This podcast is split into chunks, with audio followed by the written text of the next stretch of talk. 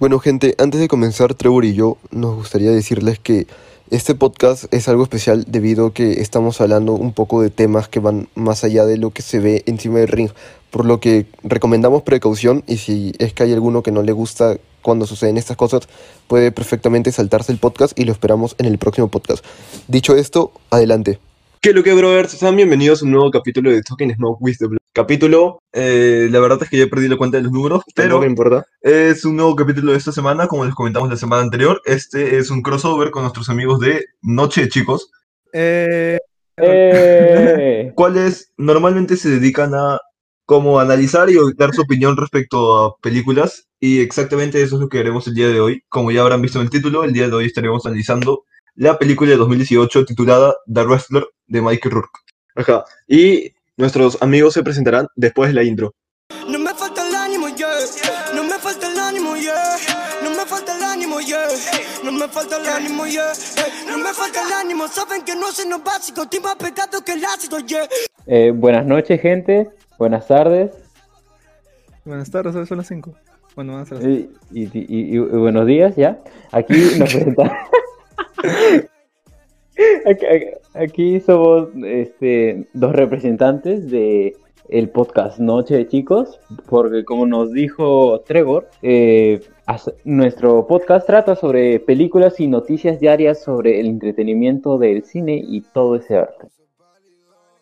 Sí, normalmente hablamos de las noticias de cada semana, las más importantes relacionadas a las series y películas.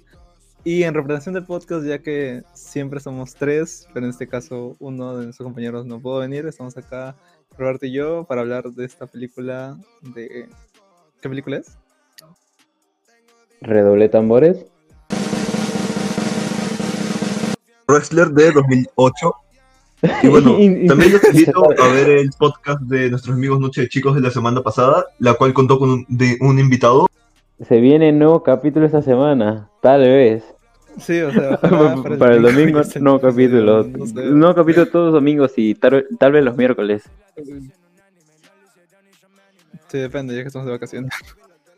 Bueno, brother, ya saben, si es que este domingo hay capítulo de Noche de Chicos que le pueden ir a spamear a su Instagram, que se los pondremos en la descripción de este podcast, eh, que suban los capítulos puntuales. Pero bueno, son nuestros amigos y se les entiende. Así que si suben su capítulo el domingo, que ojalá lo hagan, se lo vamos a dejar en la descripción para que saliendo de este podcast puedan ir a nutrirse un poco del arte del cine. Y bueno, empezando con la película, ¿quién quiere empezar? Les damos Eh, el gusto a nuestros invitados. para dar una sinopsis o a ver ah, sobre qué trata, es una película se llama The Western, si me lo he dicho. Esta fue dirigida por Darren Aronofsky y es del 2008. Eh, está protagonizada por Mikey Rourke, lo que muchos lo van a poder conocer, bueno, lo van a reconocer por la película de Iron Man 2, eh, el villano Whiplash. También aparece eh, Marisa Tomei como, como protagonista, se podría decir. O sea, es más secundario, pero ahí está, que es la actual tía May de el UCM, y lo cual después de verla así ya no lo volverá a ver igual. Qué bien el camino, la Sí. Pero bueno, es una, es una historia que trata sobre la vida de Randy, de Ram Robinson, y sobre cómo estuvo en lo más alto y su vida actual de después de, por así decirlo, perder un poco de su fama.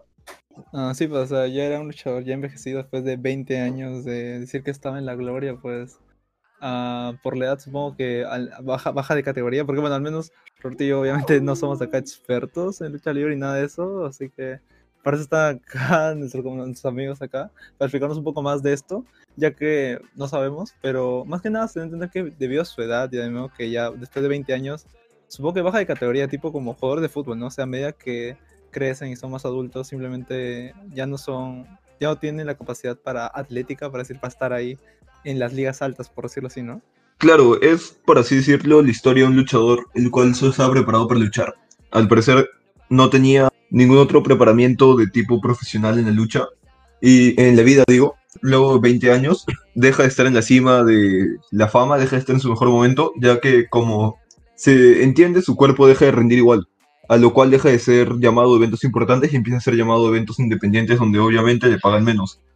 Y deja de ser tan conocido en el mundo, de, empieza a ganar menos y como se puede notar al inicio de la película, vive en una casa rodante sin acceso a muchas cosas y se nota que está falto de dinero en, va- en varias ocasiones.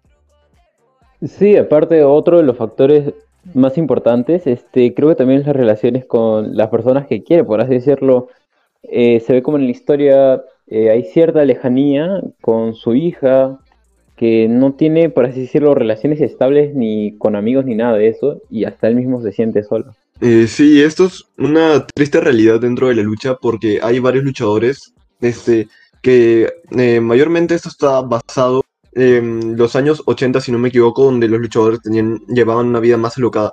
Y hay varios luchadores que por querer estar en lo alto descuidaban un par de cosas como su familia. Aquí se nota que D-Ram tiene muy descuidada a su familia, su hija literalmente no lo quiere ver, es, tiene su vida inmiscuida en las drogas.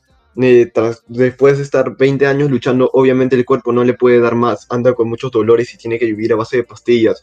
Y literalmente eh, cuando tiene que salir a luchar, y esto es también algo un poco polémico, eh, en las independientes para llamar la atención, este, yo de lo normal o arriesgar mucho su cuerpo por ya sea una muy baja cantidad de dinero, como se puede ver en la escena en la que el promotor le entrega su sobre con dinero, después de que D-Ram haya tenido un paro cardíaco por una lucha tan agitada, tan extrema, ya tan solo recibe, si no me equivoco, ahí en ese sobre no habían más de 30 dólares creo, luego de literalmente poner su vida en juego y no poder volver a subirse al ring tras esa lucha. Sí, verdad. O sea, ahora que menciono lo de las luchas, hay, hay una escena, en, creo que es en la primera pelea, cuando está peleando, él esconde como un gilet, por así decirlo, y luego como que se, se medio corta un poco para mancharse un poco la cara, pero ¿me podrían explicar por qué es eso? O sea, no entendí del todo bien esa parte. Ah, bueno, es algo que algunos luchadores acostumbran a hacer. Eh, como hay fans que les gusta ver en cualquier lucha, por mucho que sea innecesario, alguien sangrando, es algo llamado blading, que consiste en esconder una cuchilla en alguna parte de tu ropa y hacerte un corte en la frente o en la cabeza para tratar de llamar un poco más la atención a base de estar sangrando. Eh, normalmente se puede acostumbrar tanto a hacer esto, el blading, como llevar cápsulas de sangre, las cuales te metes en la boca y las muerdes hasta que se revienten. Sí, cabe recalcar que a veces hay sangre legítima como sangre de falsa o sangre de blading que también viene a ser legítima pero con un poco de trampa.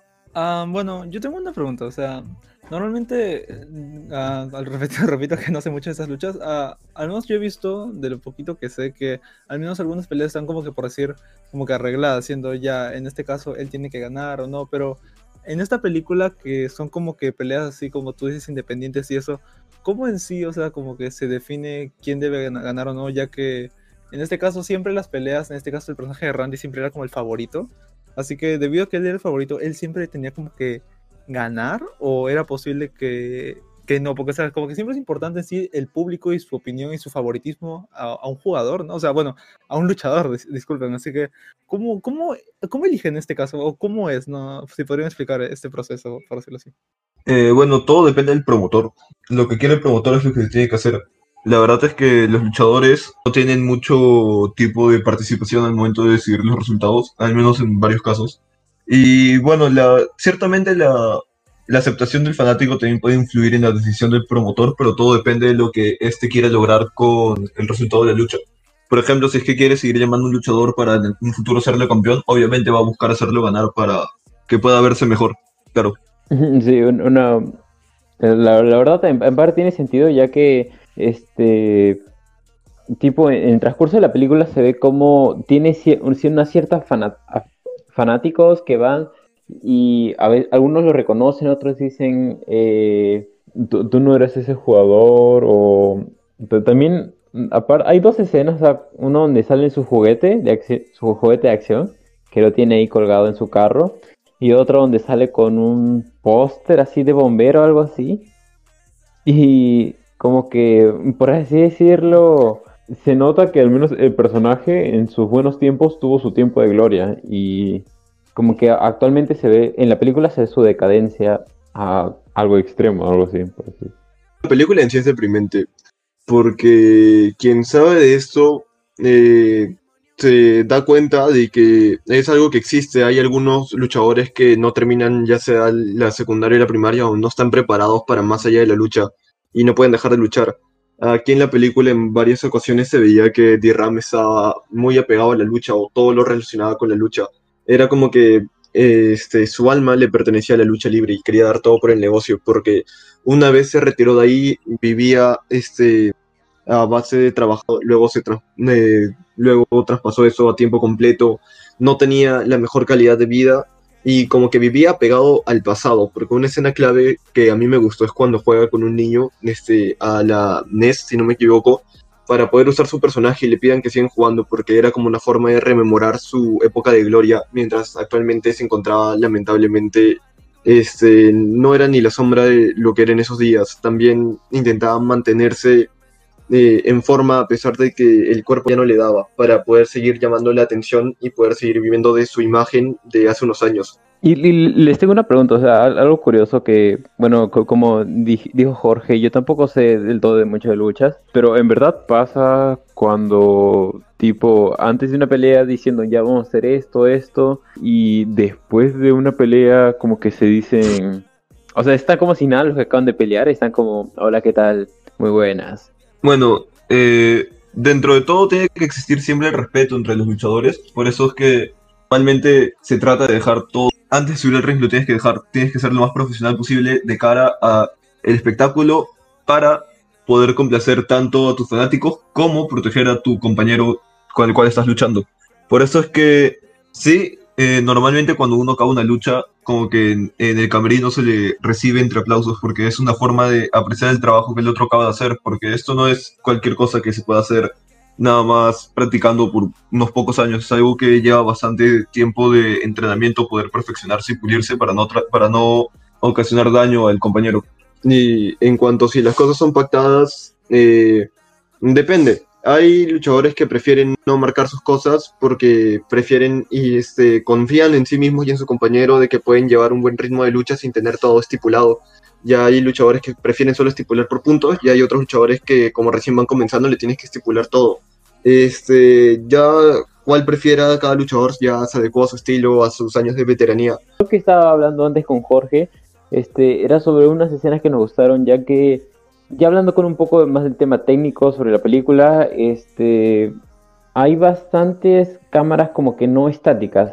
Hay ciertas escenas donde sí hay un personaje y como que a veces está temblando la cámara y así, y al menos a nosotros nos causó un poco de ansiedad, cierta forma, pero como que demuestra el mensaje y da lo que quiere entender. Algo que me gustó bastante también es el, el paralelismo cuando está, estaba en su trabajo de carnicero, por así decirlo, o sea, cuando está traba- trabajando en el supermercado y este, está caminando y como que se cree como cuando estaba entrando a punto de luchar y así como un ring. Y es, es bastante interesante ese para- paralelismo. Ah, sí, uh, sí, eso está muy bueno. O sea, sí, pues porque más que nada todo es debido a su director, pues, porque Aronofsky ya es como que eh, sabe mucho esto de como crear ansiedad, al menos que Roberto y yo, al menos yo ya lo conocemos por haber visto películas como Madre, Requiem for a Dream, sobre todo Requiem for a Dream, que habla mucho del tema del mal de las drogas, y acá habla de como un luchador acabado, o sea, como que este director normalmente busca como que películas tan variadas, pero al mismo tiempo que son muy historias tristes que te duelen y que te causan muchísima ansiedad. Y pienso que al hacerlo así con esta cámara movida, como parece hasta momentos como si fuera un documental sobre de él luchando, o sea, como que es algo realmente muy interesante y muy bueno como hace su trabajo visualmente. Eh, sí, justamente sobre eso yo recuerdo que Roberto me preguntó si The Ram seguía vivo, eh, pensando que era un personaje real, porque eh, la película me toma una atmósfera como de documental en ciertos aspectos. Y es que, mm, o sea, no te saltan nada, te cuentan el lado oscuro de la lucha libre, las cosas que los luchadores pasan. Es como que este deporte es muy bonito, pero tampoco puedes tapar el sol con un dedo y tienes que también atenuarte a las cosas malas que pueden pasar. Y están las, o sea, desde cosas chiquitas tipo lesiones hasta las cosas grandes como pueden llegar a ser las adicciones en algunos casos que, este, o sea, por suerte en estos tiempos ya no pasa tanto, pero en las épocas de los 80 literalmente eh, se vivían, como se suele decir, como un rockstar, ya los luchadores eran, este, no eran conscientes de cómo tratar su cuerpo en ciertos aspectos y se iban muy al límite. Sí, la verdad, o sea, en gran parte de la película mencionan lo del tema de, bueno, en una escena eh, mencionan el tema de suplementos, eh, este, pastillas para el dolor y él diciendo, ya, mételo todo, ya fue, ya, tú agrega nomás. Sí, este, si no me equivoco, lo que le da son como esteroides y otro tipo de drogas para poder mejorar el rendimiento que Darram tenía en el gimnasio porque él sentía que no estaba rindiendo lo mejor que podía y que necesitaba mejorar su físico debido a que al ser un luchador ya bastante antiguo, él se sentía como desplazado un poco por el, los nuevos, se sentía que necesitaba mejorar el físico para poder tratar de seguir luchando por el lugar que él quería mantener desde hace 20 años y empezó a utilizar varios, varios tipos de inyecciones para mejorar el rendimiento que podía tener en, en Ah, el gimnasio. entiendo, entiendo. Ot- otra pregunta también importante que les quería hacer era sobre esta segunda lucha que se mostró, esa donde era mucho más sangriento, había pinchos y todo. ¿Hasta ahora se sigue viendo ese tipo de luchas, por así decirlo? Sí, eh, justo la empresa que normal lleva a cabo es la que aparece en esta película. Sale explícitamente una mención a CZW, incluso lucha en un evento de estos, pero si no me equivoco, actualmente ya no hacen tanto ese tipo de luchas, las cuales son llamadas Deathmatch, eh, porque creo que habían tenido un problema legal con esas luchas debido a toda la cantidad de armas que solían utilizar para llevarlas a cabo. Eh, ese es un tipo de luchas en las cuales prácticamente todo está permitido, puedes usar todo tipo de armas que quieras, eh, desde tubos fluorescentes hasta galones de agua, vidrios, tachuelas, alambre de púas. Un agrapador. La engrapadora es curioso, eso sí es verdad. Este, eso es como una especie de referencia a una imagen muy famosa de la compañía donde era un luchador que tenía engrapado un dólar. Eso sí es verdad. También este, el palo con el galón de agua con el que se golpean de vez en cuando también es como que un objeto muy usado. Lo que se me hizo raro porque es uno de los objetos que más he visto en recopilaciones de estas luchas ha sido un carrito de compras que no quiero saber para qué lo usan porque lo he visto hasta prendido en fuego y también un ladrillo, porque a veces como que usan ladrillos, pero eso es como que algo más polémico por algo que pasó hace unos años con Oh, los oh, ladrillos. ah, pa- pero ahí lo más random que se mostró fue la pierna de una persona. Sí, la pierna que le dijo. Ah, sí. Obvio, obvio. Sí, sí ha pasado, sí ha pasado. Este, en WWE, creo, en los 90, si no me equivoco, un luchador que se llama Diesel agarró una pierna de esas este, Ortopédicas. para golpear a su rival en una lucha. Sí, ahora último hasta se usan legos, o sea, a veces cambian las tachuelas que se suelen usar por legos, porque los legos se duelen y se suelen arrojar sobre legos. Creo que en Perú hubo una lucha de esas. La, la verdad, muy, muy, muy, muy sangriento y explícito, pero como que, como ustedes mencionaron, muestran ese lado, por así decirlo, un poco oscuro de las luchas, que no todo es diversión, en cierto modo. Sí, tratan de mostrar un lado un poco más alejado de la fama, de lo que normalmente no se suele hablar. Mm, claro, porque o sea, más que solo el tema de la lucha libre y el lado oscuro de esta, es más que nada esta historia de un hombre, de este hombre quebrado que está tan roto por el tema de no tener ni amigos ni familia, por el tema de su relación con su hija que era tan complicada ya que debido a su inmenso éxito no nunca estuvo presente. Y en un momento así tan, por decir, perjudicial para él en su vida, intenta reconectar con su hija, pero como que ya pasó tanto tiempo que es como que muy complicado y al final como que todo empeora debido a que no fue, si no me equivoco, a una, un almuerzo creo que iban a tener con ella, así como que la chica perdió toda la confianza con él y pues como que eso fue como que la gota que colmó el vaso para él y que ya decide ir como que a su última lucha, por decirlo así, para irnos ya por la parte final de la película. Mm, Sí, fue justo, este, hay dos escenas claves para esto, que como tú mencionaste, cuando se pierde el almuerzo con su hija, que era, por así decirlo, su última oportunidad, y cuando la chica con Pam, con la que estaba intentando algo, también este, lo rechaza, es cuando él como que se da cuenta que su vida está en declive y que no le queda nada más. Él mismo lo menciona en, este, en la promo que da antes de su lucha, de que lo único que este, su única familia eran los aficionados, que eran los que decidían cuando él iba a dejar de hacer esto, y que mientras ellos este, lo animen, él iba a seguir ahí por ellos. Y que él literalmente le dio su corazón, o sea, de forma literal, no es ninguna metáfora, le dio su corazón a la lucha libre. eh, o sea, durante la lucha se ve, él estaba medio acabado, intentaba luchar y el corazón no le daba. Al inicio podía tener un, un muy buen ritmo, pero ya como que se iba decayendo y su contrincante le preguntó si estaba bien para poder parar la lucha. El árbitro le preguntó también en repetidas ocasiones si es que quería que paren la lucha y él los ignoraba. Y justo llega el clímax de esta escena, que para mí es un final sublime de la película, donde él, se apli- él sube a la tercera cuerda para aplicar su finisher icónico, que es un headbutt. Este, y justo cuando él salta, ahí se acaba la película, dejándote en final abierto. O sea, eh, no quiero creerlo, pero a mí se me hace un poco obvio de que este, D-Ram termina falleciendo en el ring, lo cual no es, este, es como un tema tabú, porque sí se han presentado casos de luchadores que han fallecido en el ring, y o polémico que puede ser esa Para cada, final. para cada uno de ustedes, ¿ustedes qué creen? O sea, ¿por ustedes creen que murió o sobrevivió? Bueno, yo no quiero, yo no creo que haya sobrevivido de verdad, porque eh, de, de por sí ya estaba mal. Durante toda la lucha se puede notar que está cada vez peor. Y eh, la movida que utiliza, que es un flying headbutt, es bastante peligrosa porque puedes llegar a hacerte mucho daño si las utilizas durante bastante tiempo y él la usó durante 20 años. Ajá, es una movida muy tabú. De hecho, hay luchadores que han tenido daños este, cerebrales este, ya a muy largo plazo tras usarlo varias veces. Hay personas que no han podido ni volver a caminar. Mm, sí, o sea, yo también creo que pues falleció, o sea, por decirlo, terminó en lo alto, por decirlo así, o sea, haciendo como su, su, Se fue entre aplausos, al sí. menos. Sí, o sea, como que terminó en el lugar donde siempre quiso estar y fue lo, que- lo único que sabía hacer, así que en sí es como que un final triste, pero al mismo tiempo es como que, no sé cómo decirlo, o sea, es, de que no es, es inspirador porque, o sea, es triste que muere en el ring, pero al mismo tiempo es que termina donde él haciendo lo que siempre quiso, lo que siempre le gustó y lo único que sabía hacer, así que no, no sé cómo describirlo, pero es algo... No, ay, te voy a decir bonito, Es pero que o sea, es- no, ah, no sé cómo decirlo, pero me gustó mucho la película. No, concuerdo porque es algo muy raro porque, o sea, era o fallecer este, solo, o sea, literalmente votado porque este, no tenía, su esposa no se mencionó nada, nada de ella, su interés amoroso como que estaban ahí, allí, como que volvió, pero volvió cuando él ya se había subido a luchar. Este, su hija lo quería fuera de su vida.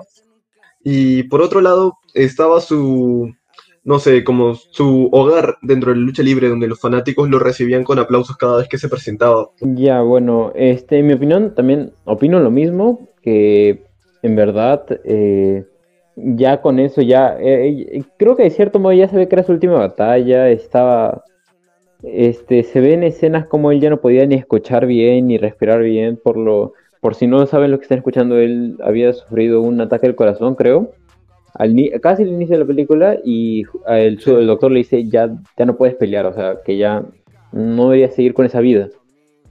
Pero mm, con el transcurso y con las cosas que le pasa se da cuenta que en verdad lo, lo único bueno en lo que es era eso. Y como que todo el dinero que ganaba lo invertía más en eso. Y como que ya no era no sé, o sea, ya era decisión suya, pero no era lo más correcto de cierta forma. O sea, si lo vemos de cierto lado, como que se suicidó, porque él, si no se subía, iba a seguir viviendo. O sea, Él, él sabía era lo que sucedería si volvía a Sí. luchar. Fue como que eh, decidió acabar con su vida por lo alto, por así decirlo. Sí, claro, sí, es verdad, o sea, sí, obvio, claro, uy, verdad, sí, o sea, pensando sí, sí, pues sería un suicidio en sí, pero, pero en sí es como que ya no tenía nada más que perder, pues, no, no tenía nada, o sea, literalmente ya no le importaba a nadie y, pues, eso, algo triste, la verdad, pero, o sea, terminó en lo alto, por decirlo así. Y la verdad, este, es una película muy recomendable, al menos a, mí- a y a Parra nos gustó bastante, yo recién la vi el día de ayer y vimos que es de este director Darren Aronofsky, este, ya en nuestro canal, en nuestro podcast eh, propio, eh, ya hemos analizado la película Mother, que la vimos juntos y nos quedamos igual así de, wow, aunque es- esa nos traumó un poco más, este, porque muestra cosas mucho más Sí. explícitas y más que te trauman, te trauman en serio. Y yo también he visto el Cisne Negro y ca- casi todas estas películas ven el, el tema psicológico, si a ustedes les gusta sentirse incómodos, pero en un cierto modo satisfactorio y ver, por así decirlo, el lado oscuro de las cosas, de, cómo- de lo tan lo que tan bajo podría caer el ser humano y cómo cada uno se intenta superar en eso y la verdad está muy bien dirigida ya que te logra transmitir esa sensación de, de tristeza.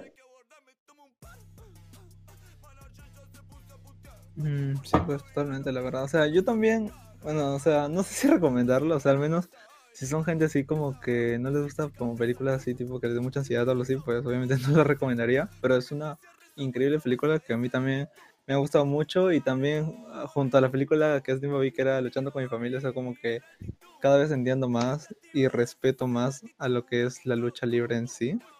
Y pues, obviamente, no, no vean esta película con su familia, porque hay muchos desnudos y eso, porque yo la vi con mi papá y fue incómodo, así que... ah, Ah, lo- lo- les que advertimos que ah, está hay escenas más 18. No, no, no, no, solo Tengan una, cuidado. tampoco dos, sino tres. Hay escenas explícitas. Hay como- Tampoco podríamos decir que tres. Hay como cinco, creo. Y Sí, no pero- todo. Ah, todo- bueno, Claro, Sí, y no sí, solo sí. por el tema de sino también Sí, por el también. tema de violencia. esa parte también, o sea, de cu- cuando yo, yo- yo me quedé tipo, ah, cuando golpeó eso lo de lo que cortaba las carnes y le metió un puñetazo. Ah, que se cortó el dedo. Ah, como Ajá, se con- cortó la mano él solito. Yo también no entendía qué estaba pasando. Ah, sí. Te juro que pensé que estaba viendo Black Muy Mirror. bueno, muy bueno la guerra. Pero eso sería todo. Lo- lo- lo- la verdad, Confirmo, totalmente La verdad, recomendado. si les gusta ese tipo de películas, muy recomendable. Eh, si pueden, véanlas solos, mejor. y la verdad, este, yo no, yo tampoco soy, yo, me, yo no me considero tan experto en ese mundo de las luchas, ya que eh, no he visto casi nada. Pero, no sé, me- se me ve interesante los, no sé, me- o sea, al, al ver esta película me hizo recordar a este luchador, ¿cómo se llamaba? El que tenía lentes. No, no, no, no, John, John Cena no, el, el- el, el que tenía películas, lentes. el... Ah, e- ese mismo, ese mismo, La Roca. La Roca, Ah, La Roca. también. Y el santo. Eh, y bueno, eh, eso sería todo, la verdad, este, gran parte de la película. eh, pasa rápido, la verdad, eh, son casi unas dos horas aprox. Sí. Ajá, Sí, claro. y- hora y 40 por ahí creo que es. Sí. Y s- no, ni se siente, pasa bien rápido, la verdad. Sí, sí. Bueno, eh, tiene el medio sello de aprobación de Noche, chicos. Sí, o sea, Y medio sello de aprobación de este Token Smoke with the Blondes, New Wave, ya saben. Y bueno, también saben quién tiene el sello de aprobación de New Wave, pues Noche de Chicos. Y como les hemos dicho al inicio de este Sí, podcast, ojalá tengan su, pues, su episodio puntual, ¿no? O sea, que no se atrasen. Sí, ya, La semana pasada, si no me Con equivoco, culpa del editor, culpa editor. Y yo no veo gente Con- que se demora. Ah, Hubo sí, sí, problemas. pro- problemas internos. Eh, posiblemente, este, bueno, para los que quieran saber, eh, nos pueden encontrar en Instagram como podcast slash bajo noche slash bajo de slash bajo chicos. Y en uno de estos días estamos seguros que tal vez, tal vez haremos directos para re- respo- responder Ah, sí, se preguntas. Se vienen cosas nuevas, gente. Se vienen cosas nuevas. Desde el primer capítulo Se, se de- vienen cosas. Ya saben, pueden, pueden dejar sus preguntas en podcast barra baja noche barra baja de barra baja chicos. eh, si es que desean, claro. Si no, igual los invito a hacerlo. Bueno, un saludo a todos los fans de los dos podcasts, por si se lo están oyendo. Eh, agradecemos su atención, ya que es- estos creo que son unos capítulos más express, por así decirlo. Son más cortos, ¿no? Sí, eh, nosotros solemos hacer capítulos más express. Eh, si les gusta, no sé, mientras tienen que hacer cáceres rápidos, escuchar algo, pueden escuchar nuestro podcast. Duran, a lo mucho durado una hora. Eh, no suele pasar de 30 minutos en promedio.